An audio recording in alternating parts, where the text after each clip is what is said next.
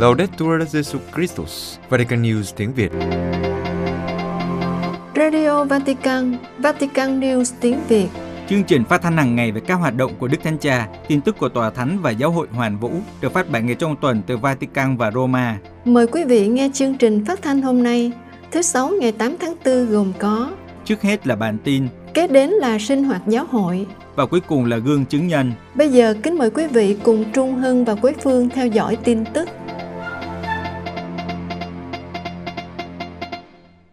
Tòa Thánh kêu gọi bảo vệ nạn nhân của nạn buôn người. Viên phát biểu tại hội nghị lần thứ 22 của Liên minh chống nạn buôn người về chủ đề bảo vệ, hỗ trợ quyền của các nạn nhân và tăng cường trợ giúp của Tổ chức An ninh và Hợp tác châu Âu diễn ra hôm 4 tháng 4. Đức ông Janusz Manzik, quan sát viên thường trực của Tòa Thánh tại tổ chức này nhắc lại rằng cần phải nỗ lực hơn nữa trong việc ngăn chặn nạn buôn người xuyên quốc gia, đặc biệt trong bối cảnh chiến tranh ở Ukraine, để giúp mọi người không rơi vào cạm bẫy này. Đức ông Ubansik nói, văn hóa dừng dưng và loại trừ bao quanh các nạn nhân của nạn buôn người thường làm cho họ không được nhận ra. Vì vậy, để chống lại thảm trạng này, các nạn nhân phải được chào đón, đồng hành và bảo vệ với lòng nhân ái và tình liên đới. Do đó, các chính phủ phải cải thiện các dịch vụ của những người được giải thoát khỏi nạn buôn người và bảo đảm cho họ được chăm sóc đầy đủ, được bảo vệ, trợ giúp pháp lý và phục hồi. Đề cập đến tình hình chiến sự tại Ukraine, quan sát viên thường trực của Tòa Thánh kêu gọi mọi người cần cảnh giác nhiều hơn vì phụ nữ và trẻ em dễ trở thành nạn nhân của nạn buôn người. Thường lúc đầu những kẻ buôn người dụ dỗ những người dễ bị tổn thương bằng đề nghị giúp đỡ, nhưng sau đó là cái bẫy buôn người. Để ngăn chặn điều này, Đức ông Ubansik cho rằng các chính phủ, các tổ chức phi chính phủ và xã hội dân sự, cũng như các tổ chức của giáo hội và các dòng tu phải nỗ lực cung cấp nơi trú ẩn an toàn cho các nạn nhân và giúp họ hòa nhập xã hội. Nhưng nỗ lực này nhằm tạo ra một môi trường chào đón, bảo vệ và chăm sóc các nạn nhân và cung cấp các nguồn lực thể chất, tâm lý, pháp lý và kinh tế xã hội để hỗ trợ họ phục hồi và tái hòa nhập. Đại diện tòa thánh kết luận, sự hợp tác giữa các quốc gia cũng là một yếu tố cần thiết để đảm bảo sự đối xử hợp pháp đối với các nạn nhân.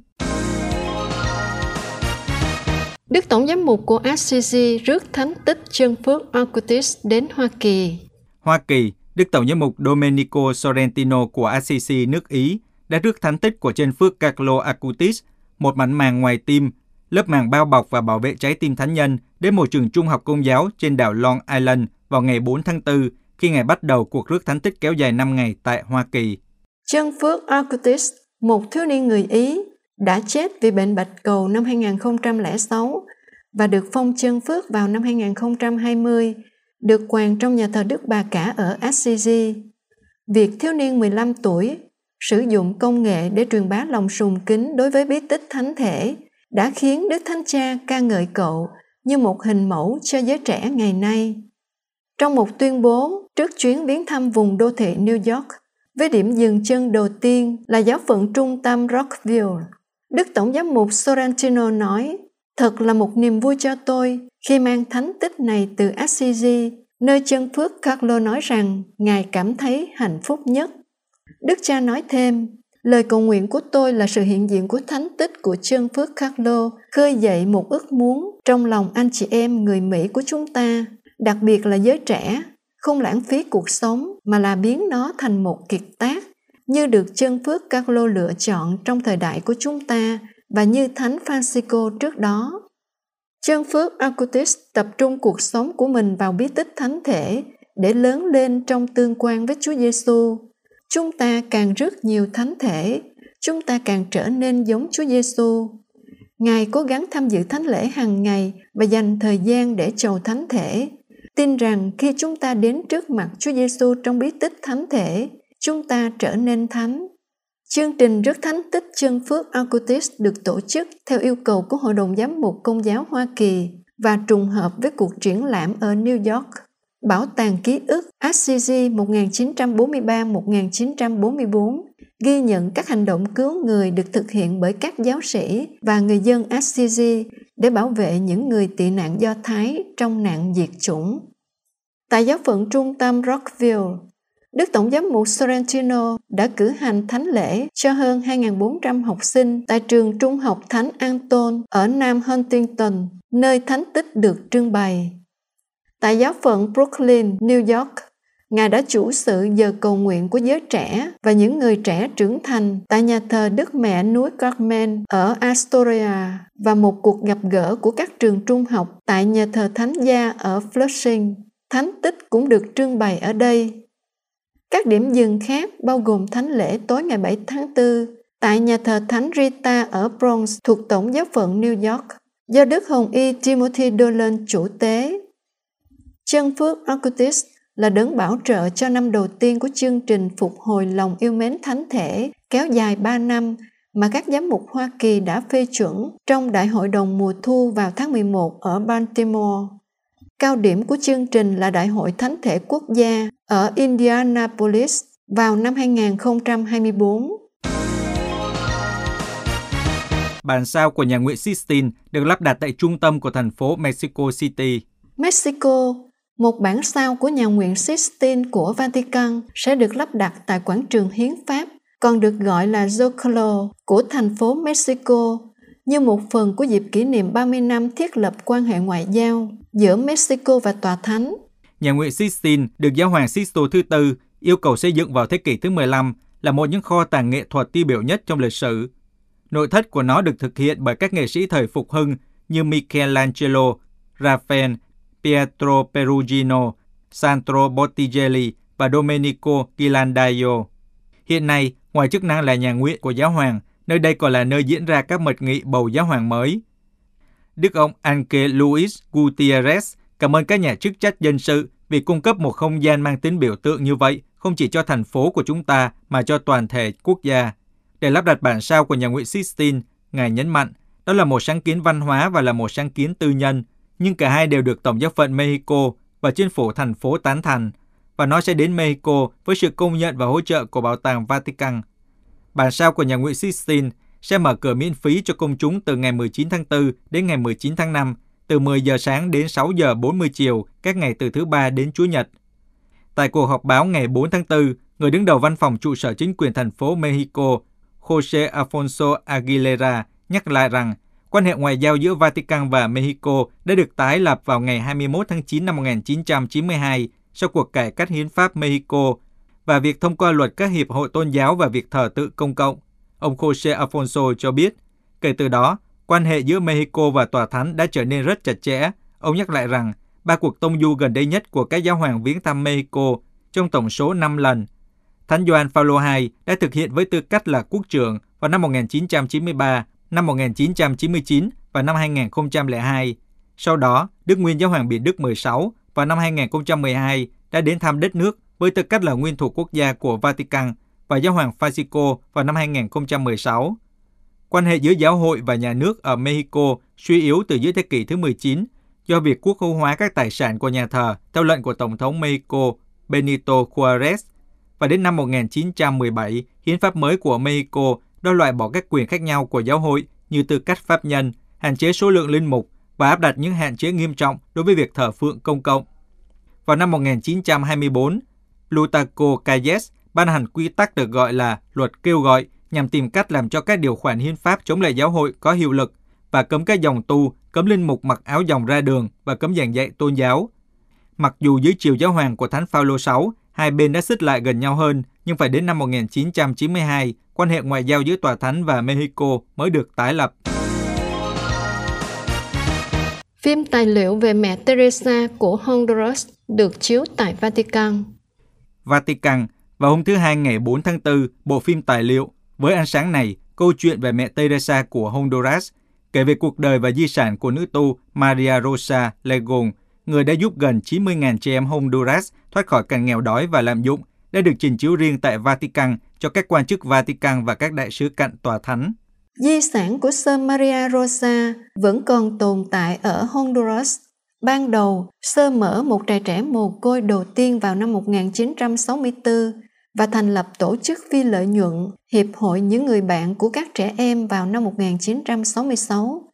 Theo thời gian, Sơ đã xây dựng hơn 500 ngôi nhà trên khắp châu Mỹ Latin. Sơ Maria Rosa đã áp dụng một cách tiếp cận toàn diện, tác động đến cuộc sống của những trẻ em này bằng cách tạo việc làm cho người thân và cộng đồng của các em thông qua nhiều chương trình giáo dục và kinh doanh có tầm nhìn xa cũng như mang lại dịch vụ chăm sóc sức khỏe cho các em thông qua các phòng khám và đội y tế. Sơ đã không để các chế độ độc tài, các cuộc đảo chính quân sự cũng như các thảm họa thiên nhiên làm gián đoạn kế hoạch của Sơ.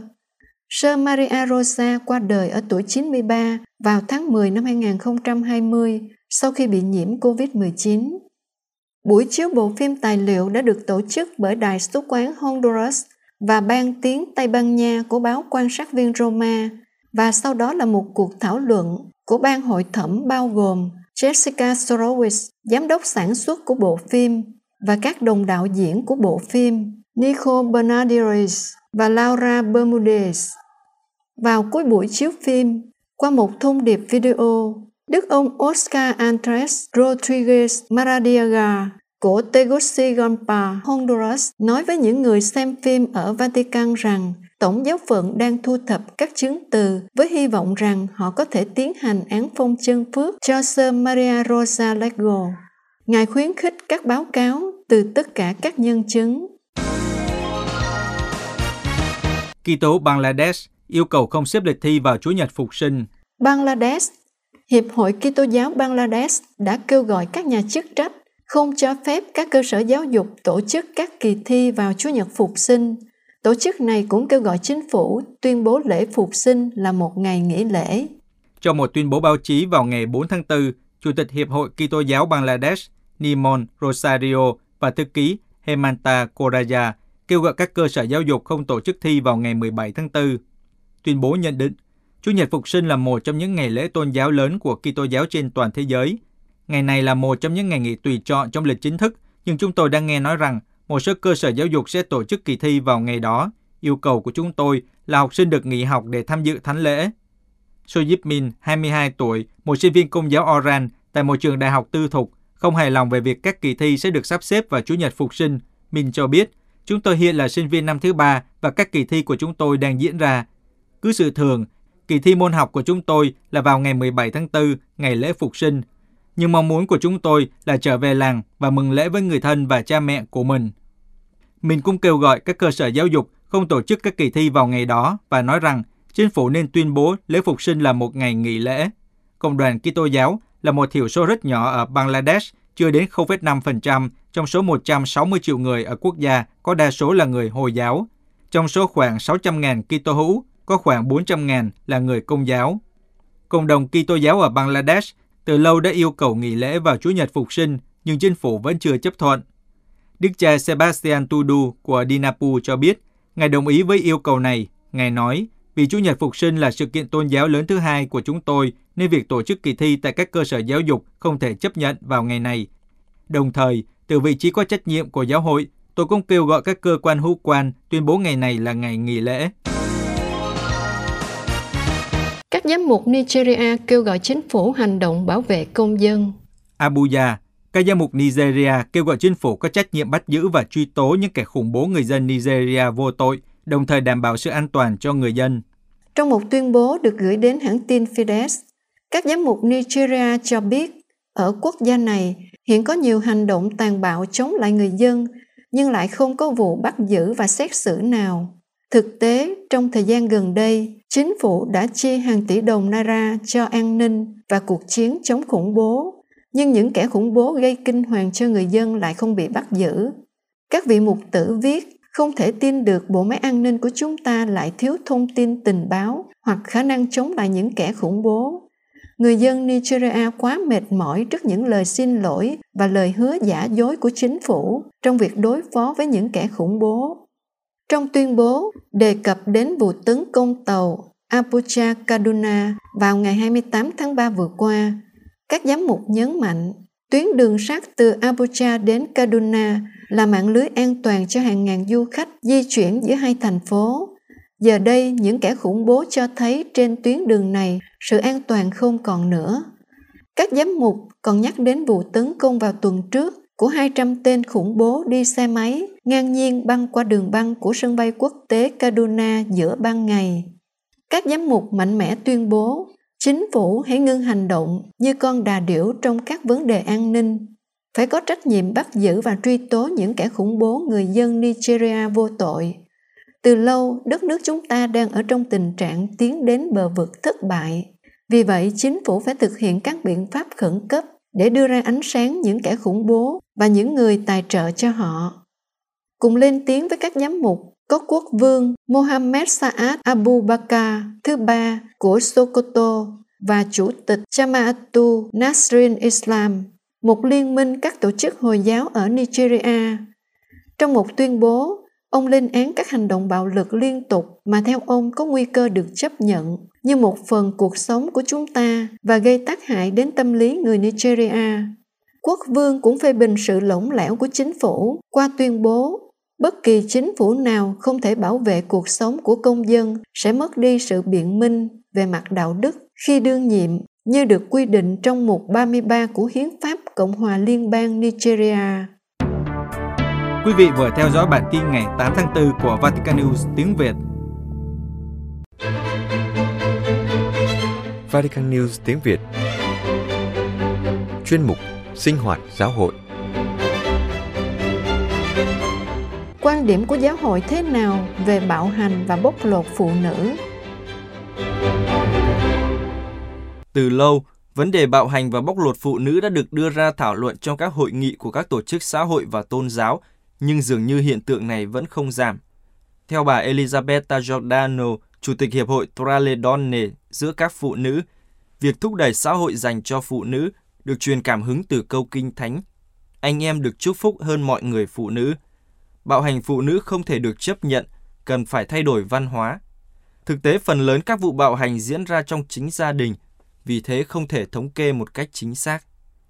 Giáo hội công giáo, cụ thể là Đức Thánh Cha rất thường xuyên lên án bạo hành và bóc lột phụ nữ, nhắc lại phẩm giá ngang bằng giữa phụ nữ với nam giới và quyền của nữ giới trong giáo hội và xã hội. Vào năm 2019, khi viết phần giới thiệu cho sách của cha Ando Bonaiuto thuộc Cộng đoàn Gioan 23 với tựa đề Các phụ nữ bị đóng đinh, nỗi hổ nhục của nạn buôn người được kể lại từ đường phố. Đức Thánh Cha kể lại, vào một ngày thứ sáu trong năm Thánh lòng thương xót, tôi đã vào thăm một nhà tiếp đón của Cộng đoàn Gioan 23 Tôi đã không nghĩ rằng mình tìm thấy trong đó các phụ nữ bị hạ nhục, bẻ gãy và thử thách đến như thế. Họ thực là các chị em bị đóng đinh. Trong căn phòng nơi tôi đã gặp gỡ các thiếu nữ được giải thoát khỏi nạn buôn người và bị bắt buộc mại dâm. Tôi đã hít thở tất cả nỗi đau đớn, sự bất công và hậu quả của bạo lực đàn áp. Một dịp để sống trở lại các vết thương của Chúa Kitô. Sau khi lắng nghe các lời kể cảm động và vô cùng nhân bản của các chị em phụ nữ đáng thương này, có vài người bế con nhỏ trên tay. Tôi đã cảm thấy ước muốn mạnh mẽ, hầu như là một đòi buộc phải xin lỗi họ vì những tra tấn họ đã phải chịu từ các khách, mà trong số đó nhiều người tự xác định mình là Kitô hữu. Đây là một thúc đẩy khác nữa phải cầu nguyện cho việc tiếp đón các nạn nhân của nạn buôn người, cưỡng bách mại dâm và của bạo lực. Trong buổi đọc kinh truyền tin trưa 13 tháng 4 năm 2020 giữa đại dịch, Đức Thánh Cha lưu ý đến các phụ nữ đang ở trong nhà với gia đình trẻ em, người già và người khuyết tật. Đôi khi, họ có nguy cơ bị bạo hành vì hoàn cảnh sống, mà trong đó họ phải mang một gánh nặng quá lớn. Đức Thánh Cha đã dành ý cầu nguyện của Ngài trong tháng 2 năm 2021 cho các phụ nữ là nạn nhân của bạo hành. Xin cho xã hội biết bảo vệ các phụ nữ nạn nhân của bạo hành, đồng thời quan tâm đến những đau khổ của họ và lắng nghe lời họ kêu cứu. Ngày 8 tháng 2 năm 2022 vừa qua, Ngày Thế giới cầu nguyện và suy tư chống nạn buôn người lần thứ 8 với chủ đề Sức mạnh của sự chăm sóc, phụ nữ, kinh tế và nạn buôn người.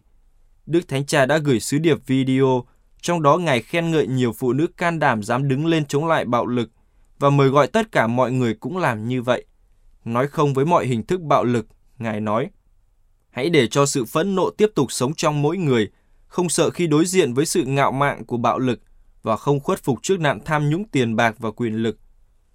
Để giải quyết vấn đề đôi khi trở nên nghiêm trọng về bạo hành gia đình trong tông huấn Amoris Laetitia, niềm vui của tình yêu, ở số 241 Đức Thánh Cha viết, trong một vài trường hợp, xét thấy nhân phẩm của mình và thiện ích của con cái cần được bảo vệ, yêu cầu ta phải đưa ra một giới hạn chắc chắn trước những đòi hỏi quá đáng của người kia, trước một bất công nghiêm trọng, trước sự bạo hành hoặc thường xuyên thiếu tôn trọng từ phía người kia – cần phải nhìn nhận rằng có những trường hợp việc ly thân là không thể tránh khỏi. Đôi khi điều đó trở nên thậm chí là cần thiết, xét về mặt luân lý, khi đó là cách để giải thoát người phối ngẫu yếu thế hơn, hoặc tránh cho những đứa con nhỏ khỏi bị thương tổn nghiêm trọng nhất do sự chuyên chế và bạo hành, và do sự khinh bỉ và bóc lột, do sự thiếu quan tâm và thờ ơ. Trở lại với bà Elisabetta Giordano, Chủ tịch Hiệp hội Traledone giữa các phụ nữ, hãng tin Công giáo Thụy Sĩ đã có một cuộc phỏng vấn dành cho bà về vấn đề này. Thưa bà, Traledone là một hiệp hội được truyền cảm hứng từ Kitô giáo mới ra đời gần đây, nhưng đã có nhiều sáng kiến. Bà là người sáng lập, tại sao bà lại được thôi thúc thành lập hiệp hội hỗ trợ phụ nữ là nạn nhân của bạo lực? Ý tưởng xuất phát từ cuộc sống, kinh nghiệm bản thân và kiến thức sâu rộng trong 23 năm qua về những câu chuyện của những phụ nữ đang sống hoặc đã trải qua nỗi đau khổ do không được yêu thương, bị bạo hành tâm lý hoặc thể xác, làm cho tâm hồn tôi rộng mở. Chúng ta biết rằng một phần ba phụ nữ ở châu Âu là nạn nhân của bạo hành. Điều này có nghĩa là ở châu Phi hay châu Á, tình trạng phụ nữ bị bạo hành còn nghiêm trọng hơn. Do đó, ở nguồn gốc, có một kinh nghiệm đau đớn được lời Chúa soi sáng. Một ngày trong năm 2019, trong lúc cầu nguyện, lời kinh kính mừng vang lên trong tôi theo một cách mới. Em được chúc phúc hơn mọi người nữ. Đó là một khám phá tuyệt vời. Đức Maria đã được tình yêu Thiên Chúa đặt một cách đặc biệt giữa những người phụ nữ chúng tôi. Và lúc đó bản văn sách sáng thế cũng trở nên mới trong tôi. Người phụ nữ nói, con rắn đã lừa dối con. Người phụ nữ không nói dối và vì lý do này, Thiên Chúa đã quay sang nguyền rủa con rắn. Ta sẽ gây mối thù giữa mi và người đàn bà, giữa dòng giống mi và dòng giống người ấy. Ngày hôm đó, tôi cảm nhận được cái nhìn quý mến và tin cậy của Thiên Chúa dành cho phụ nữ. Chiến thắng trước cái ác dưới mọi hình thức đã được đặt trong tay họ, trong tay chúng ta. Thật vậy, một pháo đài trong tôi cũng sụp đổ. Pháo đài được tạo nên từ những phán xét, định kiến được xây dựng qua nhiều thế kỷ, đã làm đảo lộn hình ảnh người phụ nữ và phẩm giá cao quý của họ. Thưa bà, Hiệp hội Traledonne cùng với các sáng kiến khác đã đưa ra một nơi lắng nghe đầu tiên cho phụ nữ là nạn nhân của lạm dụng. Đã lắng nghe nhiều câu chuyện của các phụ nữ, bà có ý kiến gì về các hiện tượng này? Đâu là nguyên nhân gốc rễ của nó? Đúng vậy, không gian lắng nghe và định hướng này ra đời bởi vì chúng tôi hiểu rằng bạo hành là phần nổi của tảng băng chìm mà nguồn gốc của nó là văn hóa từ ngàn năm, tiếc là vẫn còn dai dẳng, bị đánh dấu bởi sự ích kỷ, kiêu ngạo của những kẻ muốn thực hiện quyền lực, chiếm ưu thế. Trong trường hợp này là của một số người nam đối với một số phụ nữ, để không cho phép người phụ nữ thể hiện chính mình trong nền văn hóa lâu đời này, phụ nữ bị xem là đồ sở hữu, thứ cần được khuất phục, chinh phục, thúc đẩy, dạy dỗ và uốn nắn theo sở thích của mỗi người. Đối với phụ nữ, những người nam này trút bỏ sự tức giận, lo lắng, thô lỗ và hậu quả không thể tránh khỏi của một lương tâm không được huấn luyện, một nền đạo đức chưa phát triển. Chính vì văn hóa này mà các gia đình trở thành nhà tù, nhưng để gieo những hạt giống cho một nền văn hóa mới, chúng ta không thể làm một mình. Đây là lý do tại sao sự liên kết, không gian lắng nghe và kết nối của chúng tôi với các mạng cục bộ. Đâu là những yêu cầu của một nạn nhân bị lạm dụng cũng như sự phản kháng trong lúc trải qua bi kịch? Sự phản kháng xảy ra thường là vì họ không muốn chấp nhận chứng kiến dự án cuộc sống và hạnh phúc của chính họ, của con cái và cả bạn đời của họ bị sụp đổ. Vì thế có một hành trình phải làm và cần có sự đồng hành. Trong lúc đó họ cần một người an ủi, một người tin tưởng để tìm được sức mạnh thoát ra khỏi bạo lực. Bà nhấn mạnh nhiều đến vấn đề đào tạo những người đồng hành với các phụ nữ bị tổn thương. Tại sao điều đó lại quan trọng?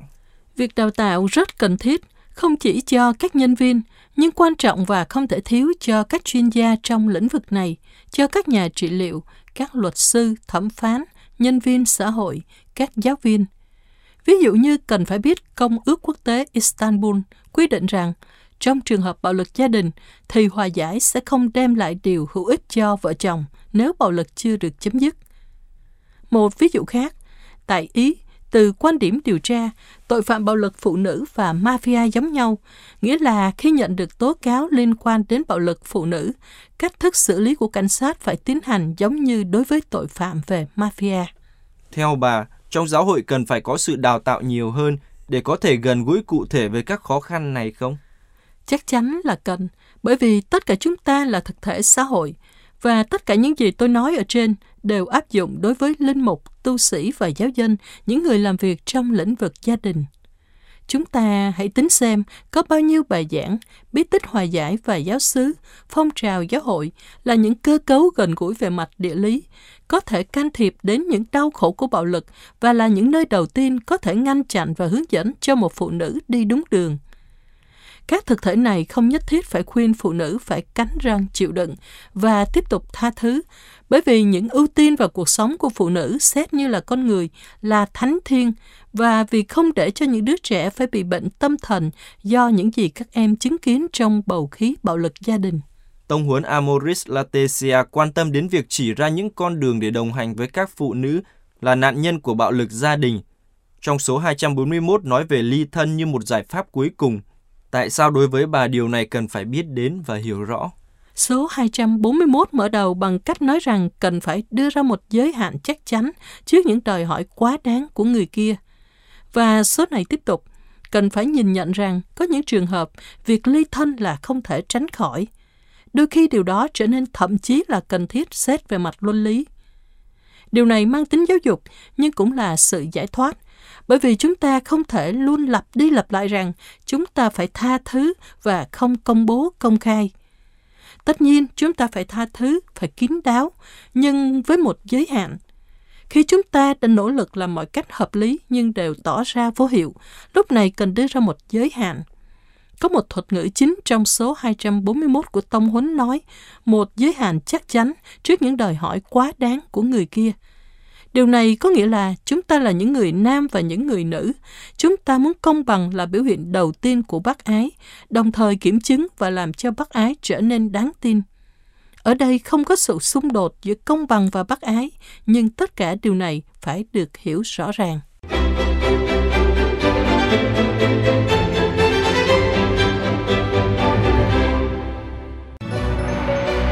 Vatican News tiếng Việt Chuyên mục Gương chứng nhân Hiệp hội Sư vụ Liên đới phục vụ người vô gia cư ở quảng trường Thánh Phêrô.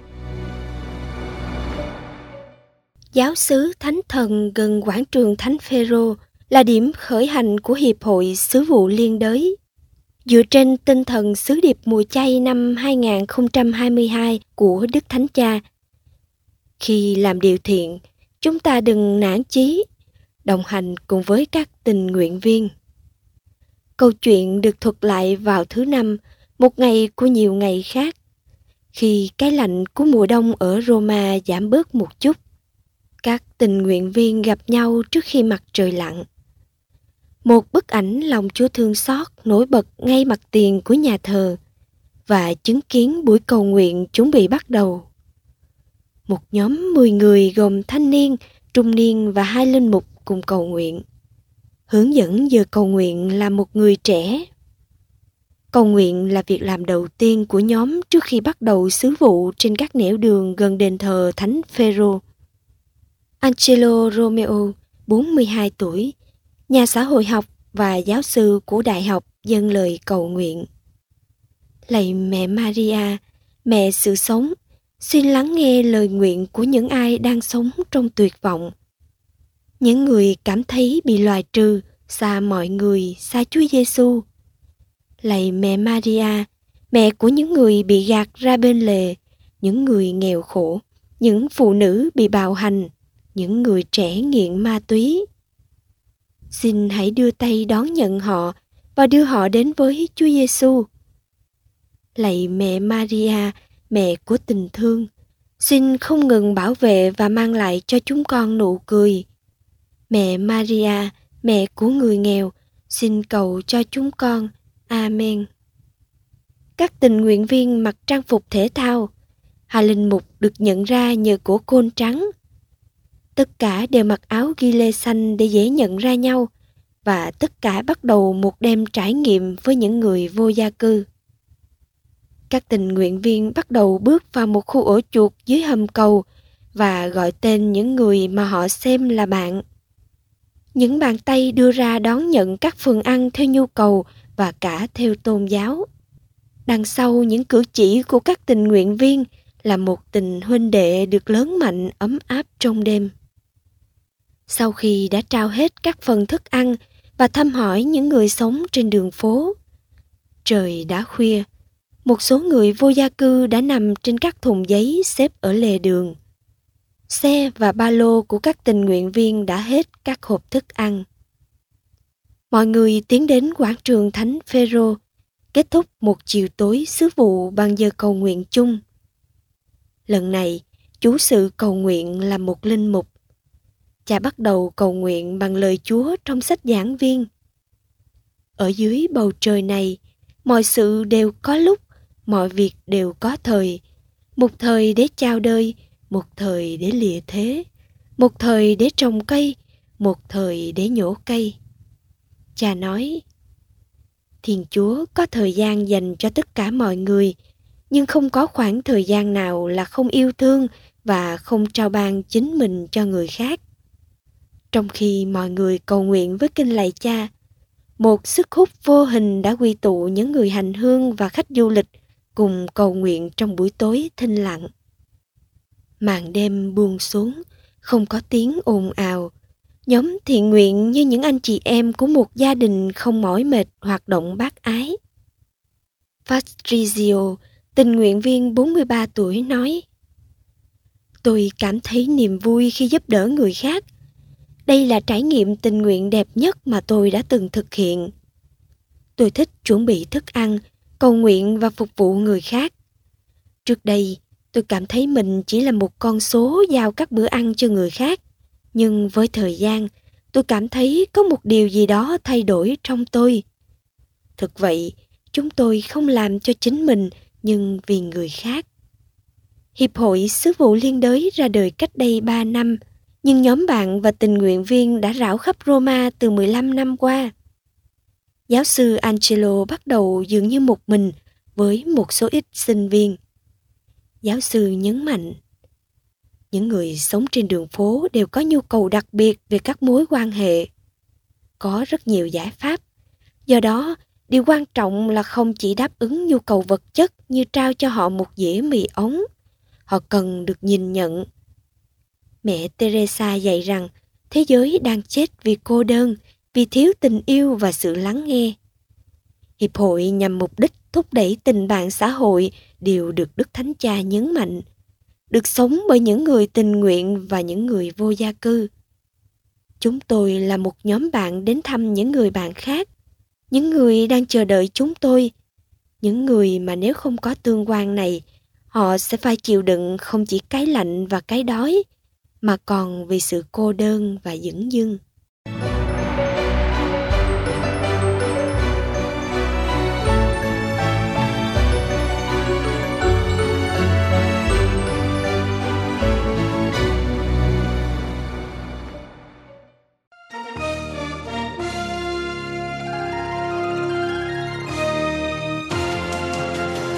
Cảm ơn quý vị đã chú ý lắng nghe chương trình Radio Vatican của Vatican News tiếng Việt.